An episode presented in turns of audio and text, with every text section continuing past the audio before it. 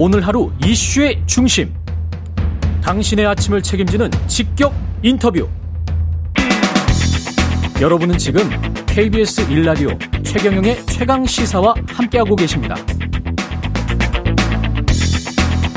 네, 지난 연말 과학기술정보통신부가 한국 최초 달 탐사선 다누리호를 어, 달궤도 진입해 최종 성공시켰습니다. 그렇게 발표를 했고 우리가 또 다 목격을 했습니다.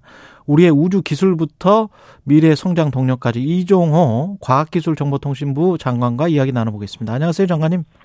아, 예, 안녕하세요. 예, 지난해 말에 다누리호 그 달 궤도 진입 성공 그리고 그 전에 이제 누리호가 있었고요. 상당히 좀 경사죠. 네, 그렇습니다. 예. 그 작년에 이제 그 누리호 발사 성공으로 아, 국민들께서 굉장히 기뻐하셨고요.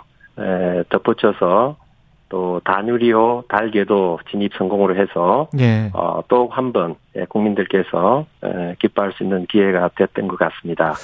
예, 올해 이제 상반기에는 누리호 3차 발사도 예정돼 있는데 지난해 발사와는 어떤 점이 좀 달라집니까? 어, 예.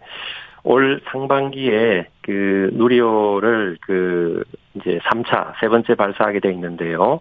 어, 올해부터 2027년까지 어, 총그 4회 반복 발사를 해서 음. 기술적으로 신뢰도를 높일 예정입니다.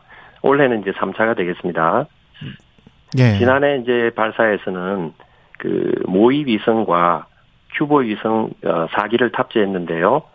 에, 올해에서는 올해 발사에서는 실제 위성을 보낸다는 차이점이 있습니다. 그래서 아, 실제 위성을 예. 네, 네, 그렇습니다. 뭐 예를 들면은 예, 차세대 소형 어, 위성 2호 천문연구원이 개발한 도요셋 또 민간 기업에서 개발한 위성해서 총 8개가 탑재될 예정이고요. 예. 또한 가지 이제 주요한 차이점은 그 3차 발사부터는 누리호의 그 체계 종합 기업으로 선정된 한화에어로스페이스가 어, 항공우주연구원과 공동으로 발사를 진행할 예정입니다. 그렇군요. 항공우주연구 말씀을 하셔서 그 조직 개편 때문에 좀 잡음이 있었는데 지금 어떤 상황이고 어떤 대책을 갖고 계신지.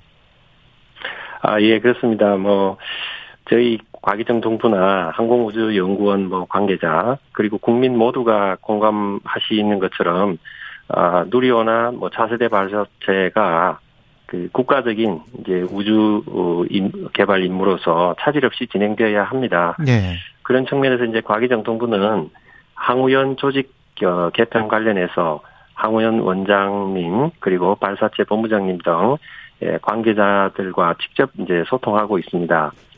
아무래도 이제 합리적인 방안을 예, 도출할 수 있도록 어, 저희가 이제 많은 노력을 기울이고 있습니다.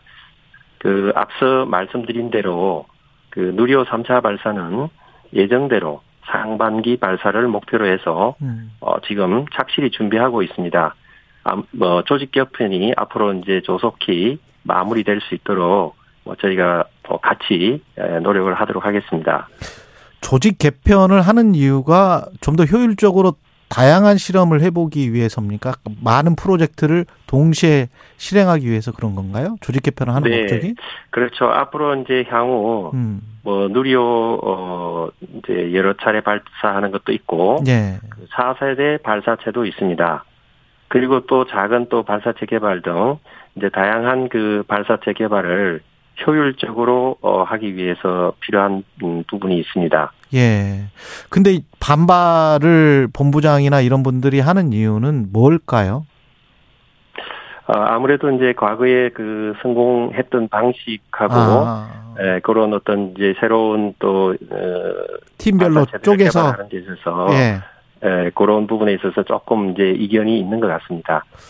그렇군요. 잘 좀 마무리가 됐으면 좋겠습니다. 이게 지금 사실은 우주 이야기 뭐 뜬구름 잡는 이야기라고 생각하시는 분들도 있겠습니다만은 전혀 그렇지가 않은 게 미국 기업들이나 뭐 보면은 위성을 뭐 10개 이상 가지고 있는 기업들이 있거든요. 실 경제 굉장히 많이 이용을 하고 있고. 네, 우- 그렇습니다. 우리도 그 정도 나중에 이제 자율주행차나 이런 것들도 다 위성과 연결되는 거 아닙니까? 어떤 경제라는 측면에서 우주의 개발은 어떻게 보세요?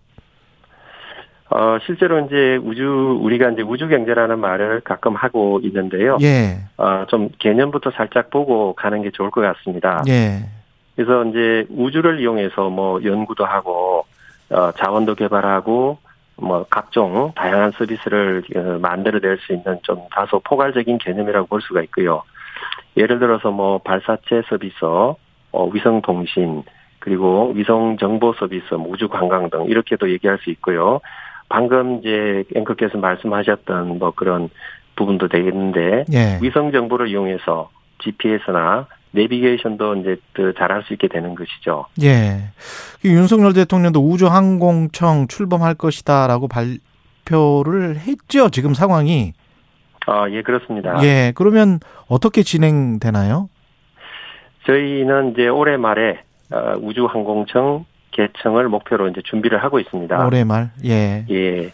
작년 말에 이제 일곱 개 부처가 참여하는 어, 우주항공청 설립 추진단을 발족을 했습니다.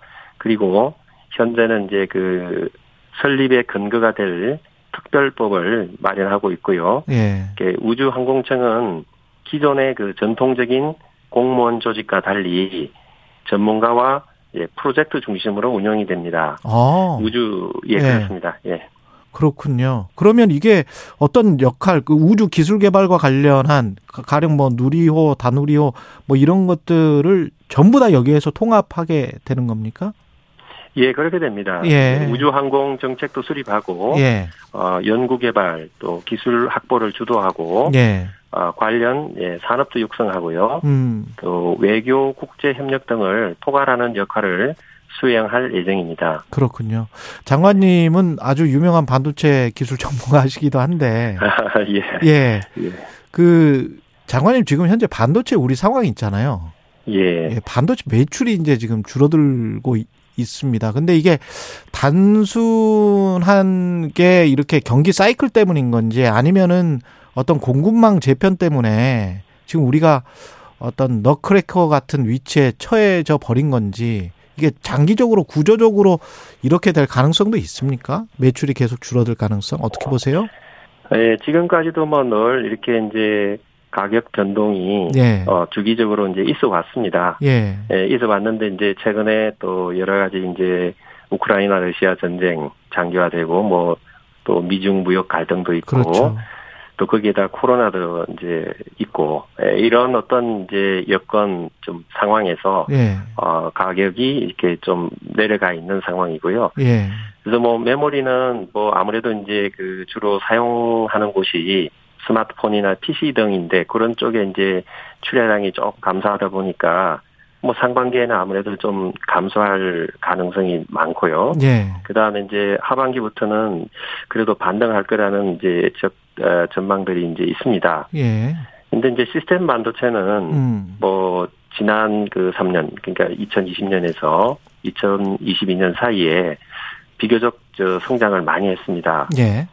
예, 그런데 이제 올해 들어서도 성장이 예상이 되는데 음. 그 성장의 어떤 기울기라 할까요? 예, 그런 부분이 조금 둔화되지만 그래도 이제 성장이 될 거고 결국은 뭐 우리가 이번에 이제 그 코로나를 겪으면서 이제 알게 됐지만은 에, 디지털 전환이 가속화가 됩니다.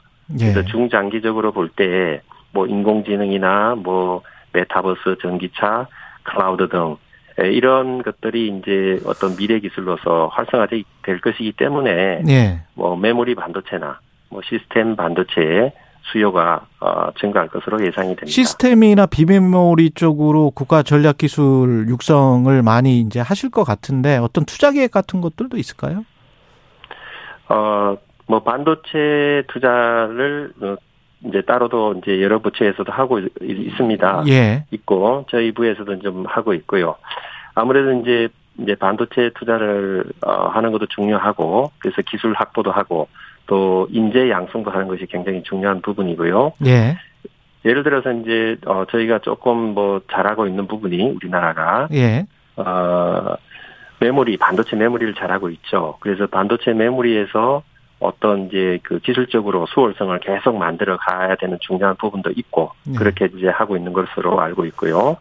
특히 이제 그 메모리 기술을 잘 활용을 하면 음. 그 저전력, 탄소 중립에 기여할 수 있는 인공지능 예, 반도체를 할 수가 있습니다. 음. 이제 한국이 메모리 반도체를 잘하기 때문에 예. 이런 부분을 잘 활용을 해서 세계 최고의 어떤 그런 어떤 어, 국가가 될 수 있도록 저희가 이제 계획을 하고 진행을 하고 있습니다. 탄소 중립의 기조와 에너지 절감 정책 이것과 메모리 반도체의 기술 혁신이 맞닿아 있는 부분들이 있네요. 예, 네, 그렇습니다. 예, 예. 우리의 강점을 잘 활용을 하고 음. 예, 거기에 관계된 또 인력도 키워내고 예, 그래서 미래 하나하나 착실하게 예, 준비해가고 있습니다. 통신비 관련해서도 여쭤봐야 되는데 지금 인력을 말씀하셔가지고 중국의 네. 공대 출신들과 한국의 공대 그 숫자가 뭐 10배 이상 차이 난다 그런 이야기는 계속 나왔었고 이거는 네, 어떻게 해야 됩니까? 아 이러한 부분은 예. 아무래도 이제 저희가 숫자로 소위 말해서 이제 맨투맨으로 예. 대응하게 되면 안 되겠죠. 음. 그래서 이제 결국은 뭐냐면은 어, 차별적인 어떤 정책, 음. 예, 그런 것도 하나의 시스템이라고 볼 수 있으니까. 예. 맨투 시스템으로 대응을 해서 체계적으로 대응하면은 예. 아, 국가적으로 그렇게 문제는 되지 않을 거라고 생각을 합니다. 음. 예, 단순히 많다고 해서 이제 좋은 장점도 있지만 예. 또 훌륭한 인재를 키워낸다든지 특별한 뭐 차별적인 어떤 방법으로 예. 그 다음에 그러한 그 인재를 잘 키우고 또 산업을 발전시키는 좋은 정책을 체계적으로 집행함으로 해서 어 사람이 부족한 부분을 어 메워 나가는 예, 네. 그런 것도 굉장히 중요하고 이제 저희들은 그런 부분을 집중적으로 이제 추진해 나가 고 있습니다. 시간이 얼마 안 남아서 소비자들이 가장 궁금해하는 통신비 관련해서 네. 이거를 중간 요금제를 뭐 좀 실시했습니다만은 그것보다는 훨씬 더 세분화된 걸로 했으면 좋겠다. 그래서 맞춤별로 하면 네. 통신 요금이 좀 줄어들지 않을까. 아니면 차라리 전기요금처럼 뭐 몇 기가 와트 곱하기 30원 뭐 이런 식으로 한달지. 예. 아, 예. 말, 말씀하신 부분이 굉장히 합리적인 방안이죠. 예. 그래서 이제 이용자들이 어떻게 보면은 이제 다양한 그 이용 패턴을 예. 그 가지고 있습니다. 예. 그래서 향후에는 그런 그 수요를 어, 충족시킬 수 있도록 예. 다양한 요금제 어, 출시, 출시를, 출시를 염두에 두고 그렇군요. 통신사와 예, 계속해서 협의하도록 협의해 나가도록 하겠습니다. 마지막으로 한 가지만 올해 업무 계획에 보면 우리 생활 전 부분에서 디지털 일상화를 추진한다고 하는데 어떤 개념이고 어떤 방안들이 포함되어 있는지요? 아무래도 이제 그 디지털이 일상화됨으로 해서 일상화 지금 사실은 이제 많이 예, 되고 있습니다. 예. 그래서 결국 일상화됨으로 해서 어, 뭐가 얻어지냐 하면 더욱 편리하고 안전하고 어, 자유로운 삶을 누릴 수 있게 됩니다. 뭐 가령 예를 한번 들어보면은 부동산 거래 등기를 할 때 보면 뭐 여러 관공서를 방문해야 되고 또 그렇죠. 인터넷 사이트에 접속해서 서류도 출력하고 이런 어. 일이 있는데 예. 앞으로 이제 디지털 플랫폼 정부 이런 음. 게 이제 되면은 로그인 한 번으로 편리하게 할 수가 있습니다. 디지털 통합을 말씀하시네요. 예, 여기까지 들어야 네. 되겠습니다. 장관님 죄송합니다. 예, 예. 시간이 네. 여기까지입니다. 예, 이종호 과학기술정보통신부 장관이었습니다. 고맙습니다. 네, 감사합니다. 안녕히 계십시오.